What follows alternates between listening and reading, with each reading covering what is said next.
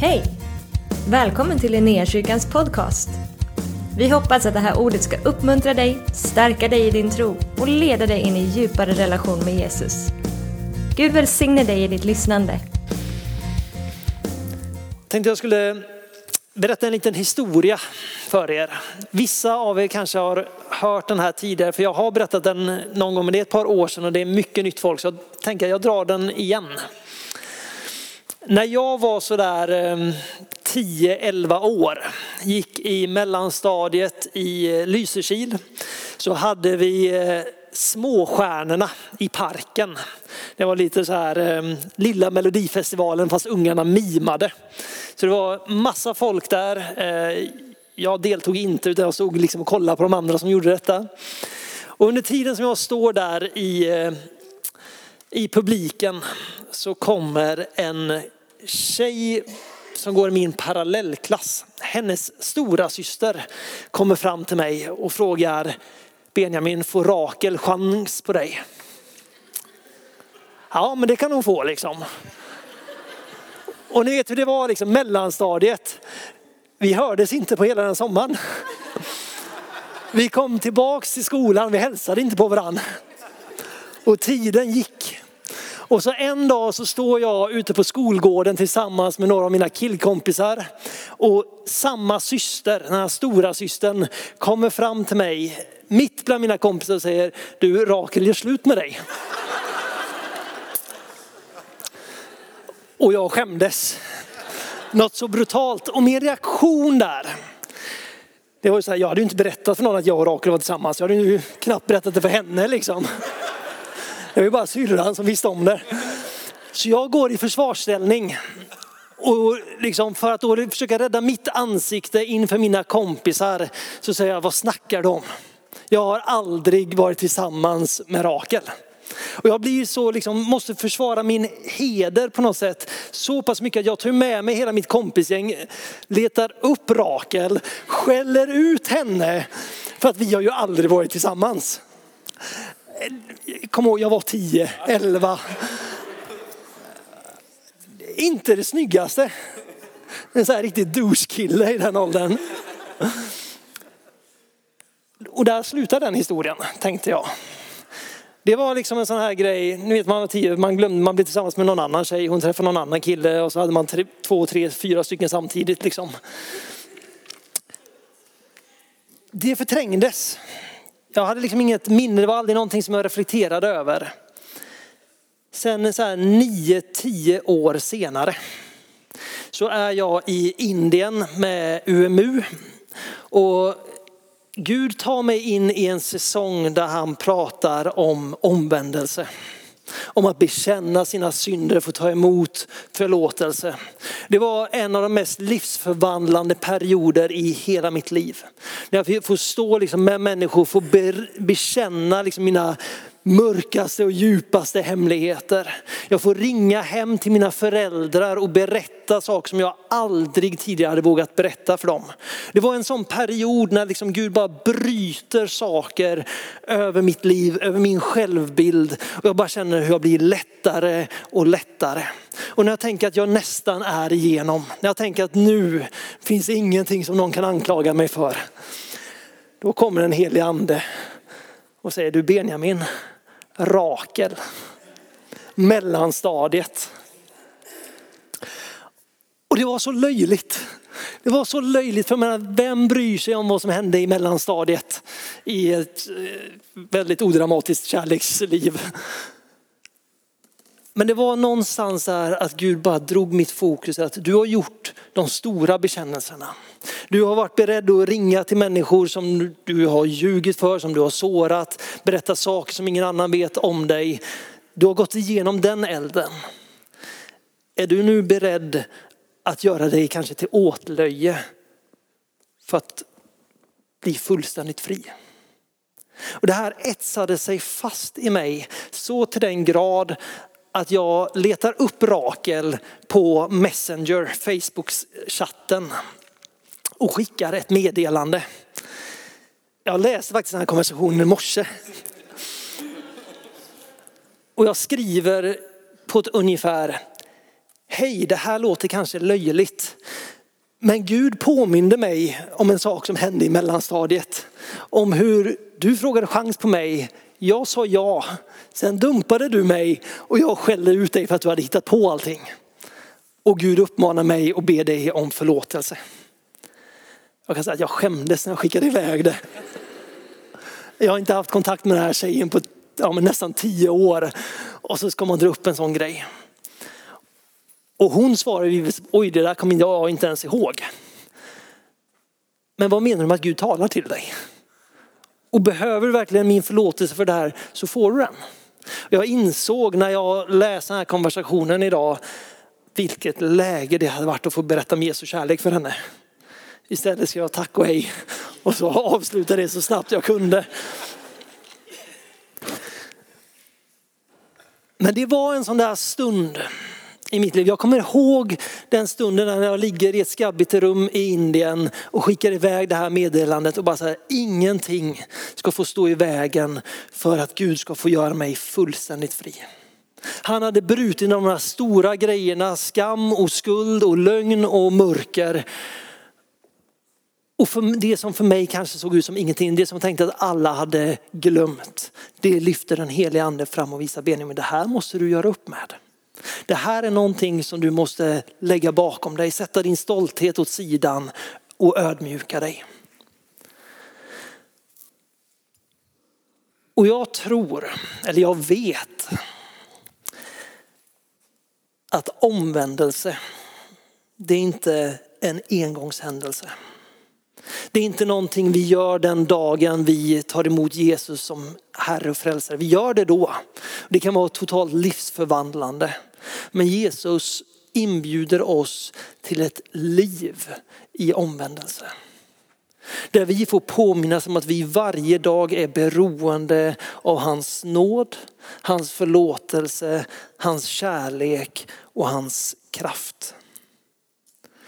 Det står så här i första Johannesbrevet kapitel 1, vers 5-10. Detta är det budskap som jag har hört från honom och förkunnar för er. Att Gud är ljus och att inget mörker finns i honom. Om vi säger att vi har gemenskap med honom och vandrar i mörkret ljuger vi och handlar inte efter sanningen. Men om vi vandrar i ljuset liksom han är i ljuset, då har vi gemenskap med varandra och Jesus, hans sons blod, renar oss från all synd. Om vi säger att vi inte har synd bedrar vi oss själva och sanningen finns inte i oss. Men om vi bekänner våra synder är han trofast och rättfärdig så att han förlåter oss våra synder och renar oss från all orättfärdighet. Om vi säger att vi inte har syndat gör vi honom till en lögnare och hans ord finns inte i oss. Varje lärjungaskap börjar med tro och omvändelse. Jesus säger i Markus 1, himmelriket är nära, Guds rike är nära. Omvänd er och tro evangelium. Det är där det börjar. När Gud på något sätt uppenbarar för oss på vår insida vem Jesus verkligen är. Att han är den levande Gudens son. Att han har dött på ett kors för dina synder, för dina svagheter och för dina brister. Men att döden inte kunde hålla honom utan har uppväckt honom ifrån de döda. Att han idag sitter på maktens högra sida med all makt makt i himmelen och på jorden. När den helige ande uppenbarar det för en människa. Då är omvändelse en naturlig följd. Då är en omvändelse en enkel handling. När den där uppenbarelsen om vem Jesus är och vad han har gjort för mig så är det enkelt att lämna allt det där bakom. För det som händer när den där insikten, när den där uppenbarelsen går upp på vår insida, det visar att ah, jag har varit en av de där som har suttit i mörkret. Hela min världsbild har varit en lögn. Mina själviska handlingar har bara dragit mig längre och längre bort ifrån det som jag har varit skapad för ett liv, en relation, en intimitet tillsammans med Fadern. Det finns någonting när den där insikten hamnar på vår insida, när vi bara ropar efter Jesus, hjälp mig. Fräls mig, dra mig ur in i ditt nya liv. Det är därför som vi går ner i dopgraven. För att lämna det gamla bakom oss. Låta det nya komma och ta sin plats. Det är enkelt när vi vet att vi har begått de stora misstagen. Som vi alla gör någon gång då och då. Kanske inte dagligen, kanske inte på en regelbunden basis, men vi har alla de där stunderna när man bara känner i sin ande, i sitt hjärta att oh, det där skulle inte jag ha gjort. Det är enkelt att omvända sig, be Jesus om hans nåd, hans förlåtelse. Och det kan vara så att du sitter här inne just nu, aldrig har gett ditt liv till Jesus. Aldrig har bett om hans nåd och hans förlåtelse. Det kan vara så att du sitter här inne och bara känner att jag behöver någon som hjälper mig. För jag klarar inte det här i egen kraft. Jag har en tomhet eller en hunger eller en trasighet på min insida som jag inte klarar att lappa ihop själv hur mycket jag än försöker. Hur många självhjälpskurser jag än går. Då bara säga att det finns ett svar. Det finns en enkel väg och det är att du idag faktiskt överlåter ditt liv i hans händer. Låter Jesus vara den som får lappa ihop, laga, hela, upprätta och leda dig ut i frihet. Det enda vi behöver göra det är att med vårt hjärta tro och med vår mun bekänna honom som Herre. Lämna över kontrollen till honom. Det kan vara så att du aldrig har kommit till punkten innan där du har varit redo att liksom säga jag har gått åt fel håll men nu är jag beredd att följa. Idag kan vara den dagen för dig. Detta är inte en del av predikan egentligen utan detta är på riktigt en inbjudan för vissa människor här inne tror jag. Om du känner att det fattas någonting i mitt liv, det finns ett hålrum som jag bara liksom försöker fylla och det går inte. Jesus står idag vid din sida och räcker ut handen och säger kom och följ mig. Kom och följ mig så ska jag leda dig in i frihet. Jag ska leda dig in i ett liv och ett liv i överflöd. Jag ska byta ut din förtvivlan till hopp. Din rädsla mot kärlek och kraft. Det finns en möjlighet att få ge upp och låta någon annan kliva in. Någon som vi vet är god. Och vi vet att han är god för att han var beredd att ge sitt liv för dig. Även om du kanske inte har trott det. Jag bara talar ut detta nu för jag tror att om det finns någon här så tror jag att den heliga ande vill röra vid den personen.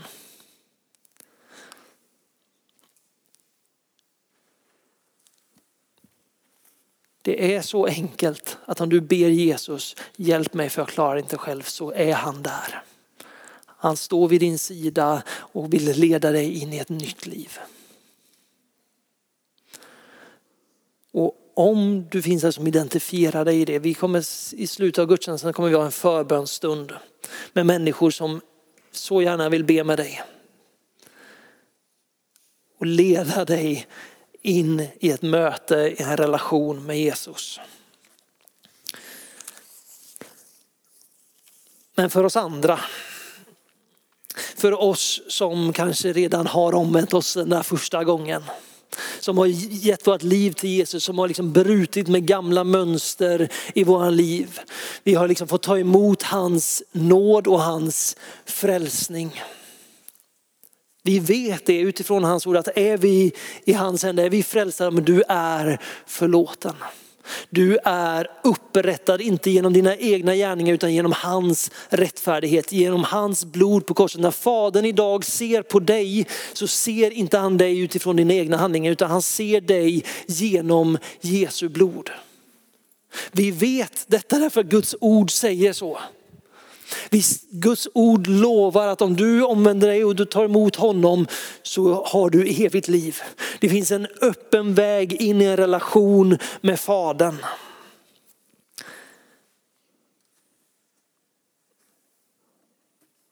Men vi stannar inte vid den där första omvändelsen.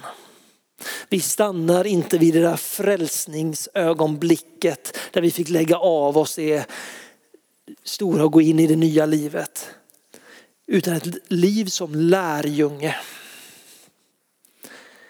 Det är att på riktigt ta till sig de ord som Jesus säger i Markus kapitel 1 och fortsätta att omvända sig och tro evangelium. Det är inte en engångshändelse utan det är någonting som vi får göra på daglig basis. Därför det finns områden i ditt liv, jag lovar dig. För jag vet att det finns områden i mitt liv. Där jag fortfarande behöver uppleva full frihet. Där jag behöver kunna vandra ut i frihet tillsammans med Jesus. Där jag kanske är bunden av lögner som jag inte ens vet att jag tror på. Därför jag är inte perfekt, jag är inte syndfri, jag är rättfärdiggjord, jag är förlåten, jag är oändligt älskad därför att hans ord säger det. Men det finns områden i mitt liv som Gud fortfarande försöker kalla mig ut ur för att jag ska bli en friare och en helare människa i relation med honom. Ett, få ett renare hjärta så att jag tydligare kan se han för vem han är tydligare kunna återspegla hans ljus för den här världen. Vi har alla på olika plan, olika nivåer, i olika områden bojor där vi sitter fast. Lögner som vi tror på som inte överensstämmer med evangelium. Men den goda nyheten är att för det första Jesus har dött för dig. Det finns ingen fördömelse för de som är i Kristus. Men för det andra, Jesus sände sin ande. Han sände sin ande för att ta sin boning i dig så att han ska leda dig in i hela sanningen. För att han ska upp, hjälpa dig att uppenbara synd i ditt liv. För att du ska kunna omvända dig, bryta loss det och gå ut friare än vad du var igår. Det är vad den heliga ande kommer för att göra i ditt liv.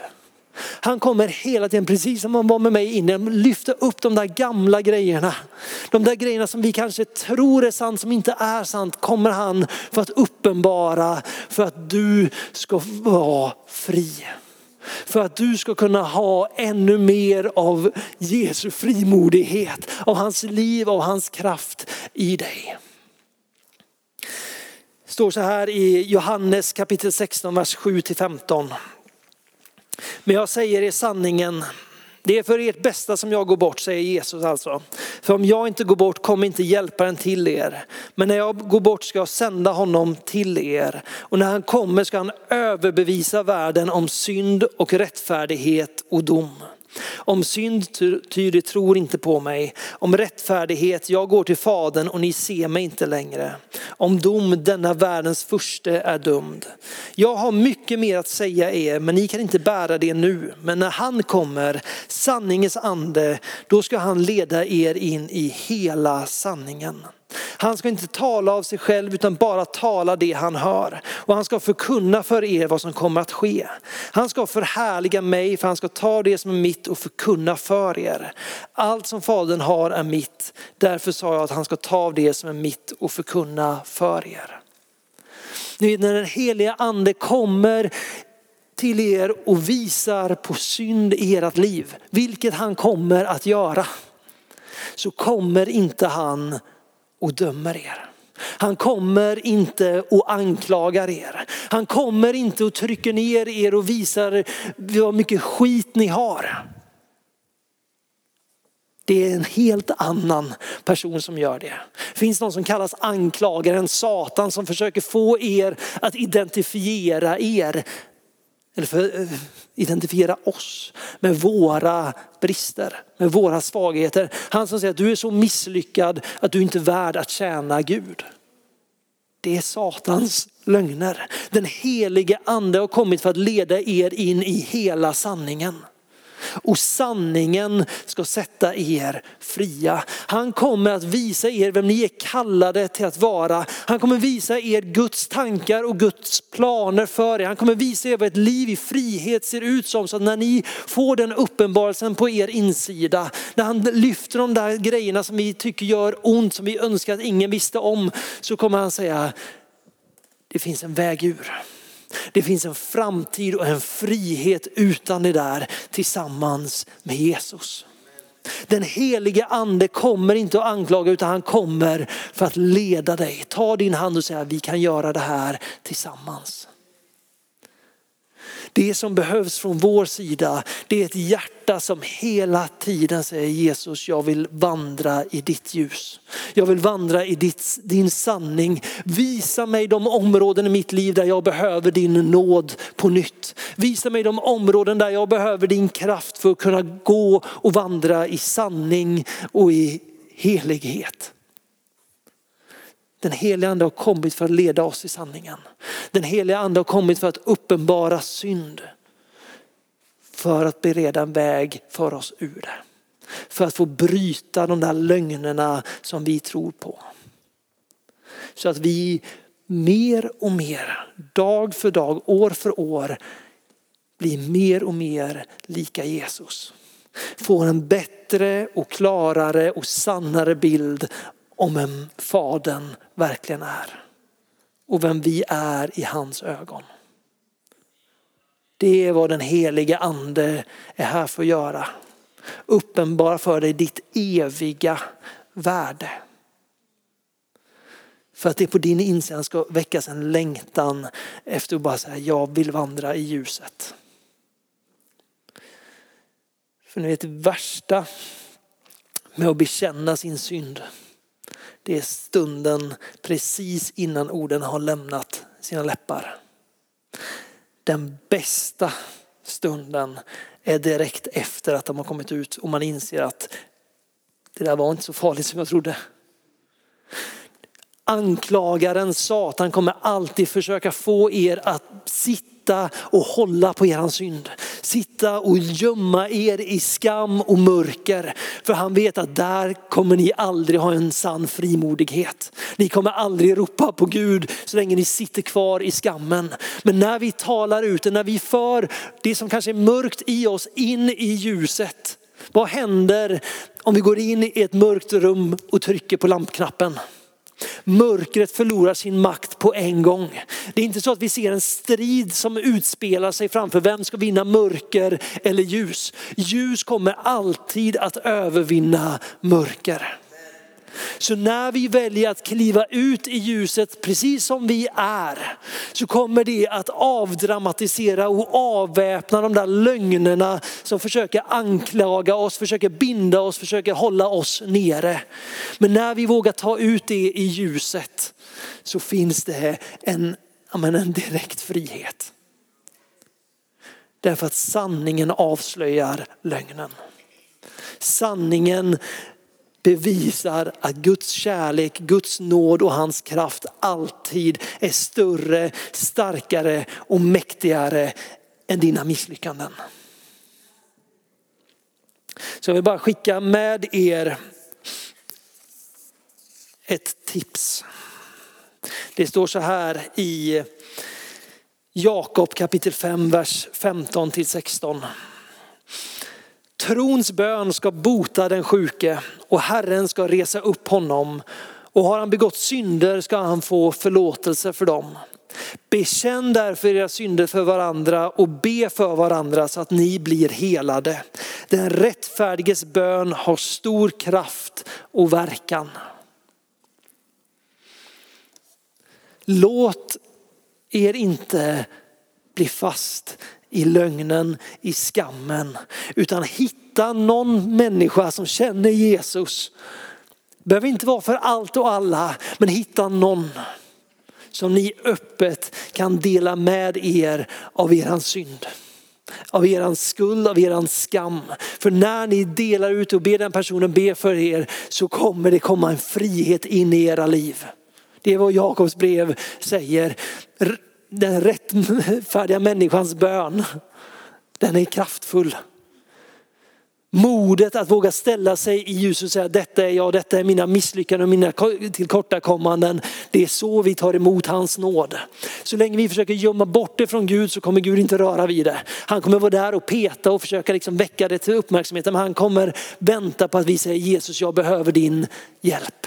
Jag behöver din nåd, jag behöver din förlåtelse. Och då är den helige ande där för att leda dig ut i frihet. Men vi måste liksom försöka sluta vara en kyrka där alla är skenheliga. Där vi alla är perfekta på utsidan och sen har vi krämper och smärta och skam och skuld och synd som vi inte vågar visa för någon annan. För det enda det leder till, det enda det leder till är att du blir fast på den platsen. När vi vågar vara sårbara med varandra, när vi vågar berätta vad som pågår i våra hjärtan så öppnar det en dörr för Guds ljus att komma in och kunna sätta dig fri. Till att vara de som han kallar oss till att vara. Hans barn som vandrar i ljuset. Bekännelse och omvändelse, det är en grundsten i lärjungaskap. Vi kommer aldrig kunna sluta med det. Det kommer vara en del av våra liv tills Jesus kommer tillbaks. Till syndens makt är äntligen fullständigt bruten över vårt liv. Du är frälst, du är fri, du är förlåten. Det finns ingen fördömelse över dig. Men vi måste vandra ett liv i omvändelse. För att kunna ta emot mer av hans härlighet här och nu. För att kunna lämna de där kedjorna och fängelsecellerna bakom oss. Han har betalat priset. Han har redan sagt du är förlåten. Men för att vi ska kunna gå ut i den förlåtelsen så måste vi våga bara liksom ta ut det vi har in i ljuset. Då är hans nåd omedelbar. När vi bekänner och omvänder oss från våra synder så är hans nåd, hans förlåtelse omedelbar. Och med det vänner ska vi alldeles strax få gå in och fira nattvard. Men jag tänker vi gör så här, vi, vi ställer oss upp tillsammans. Så ber vi och sen ska vi bekänna vår tro. Jesus, vi tackar dig för vad du har gjort på korset. Helande, jag ber att du just nu i den här stunden bara på nytt får uppenbara Jesu kors för oss. Vi ber på nytt Herre, som om det vore för första gången så ber jag uppenbara Jesu kors och hans död och uppståndelse för oss. Att vi är fullständigt fria och förlåtna i dig Herre. Herre, vi ber just nu här att din, ditt mod får komma, din styrka får komma till att bara ge oss den här kraften att lämna skuld och skam bakom oss för att kliva in i din frihet, in i ditt ljus. Herre, vi tackar dig för att du har sagt att det är fullbordat. Ge oss styrkan att vandra i den nåd som du har skänkt oss, Herre. Att inse att vi behöver din nåd varje dag, Herre. Helige vi vill vara som kung David. Vi vill säga ransaka våra hjärtan och våra njurar. Pröva våra vägar och är vi på, en, på fel väg så led oss in på din väg Herre. Herre jag ber forma vårt hjärta så att vi längtar efter ljuset Herre. Helige Ande vi ber, kom och gör ditt verk i oss. Herre vi vill vara fria söner och döttrar. Vi vill vara fria ifrån människofruktan, ifrån anklagelser. Så helande, fyll oss just nu med din nåd. Hjälp oss att förstå att när lögnen avslöjas så står inte vi där skamsna. Utan vi får ikläda oss din rättfärdighet, din härlighet. Herre, låt oss var dag leva i det offer som du gjorde på korset, Herre. Låt oss aldrig ta det offer för givet. Utan låt det vara verksamt i våra liv dagligen. I Jesu namn. Amen. Vi står kvar och så bekänner vi i våran tro. Tack för att du har varit med oss. Hoppas du känner dig inspirerad av Guds ord och har fått nya perspektiv. Hör gärna av dig till oss och berätta om Gud har rört vid dig på något sätt. Vi är så glada att få höra vittnesbörd om vad Gud gör. Du kan mejla oss på adressen info och dit kan du även mejla om du har ett böneämne som du önskar att vi ber för. Eller om du har tagit emot Jesus och inte har någon bibel så vill vi mer än gärna skicka en bibel till dig. Skicka ett mejl med ditt namn och dina adressuppgifter till info så ser vi till att du får en. Om du vill ge en gåva till Linnéakyrkans arbete för att nå fler människor med evangelium så kan du swisha till 123 520 0993. Du kan också besöka oss på linneakyrkan.se för att få mer information. Välkommen tillbaka att lyssna snart igen.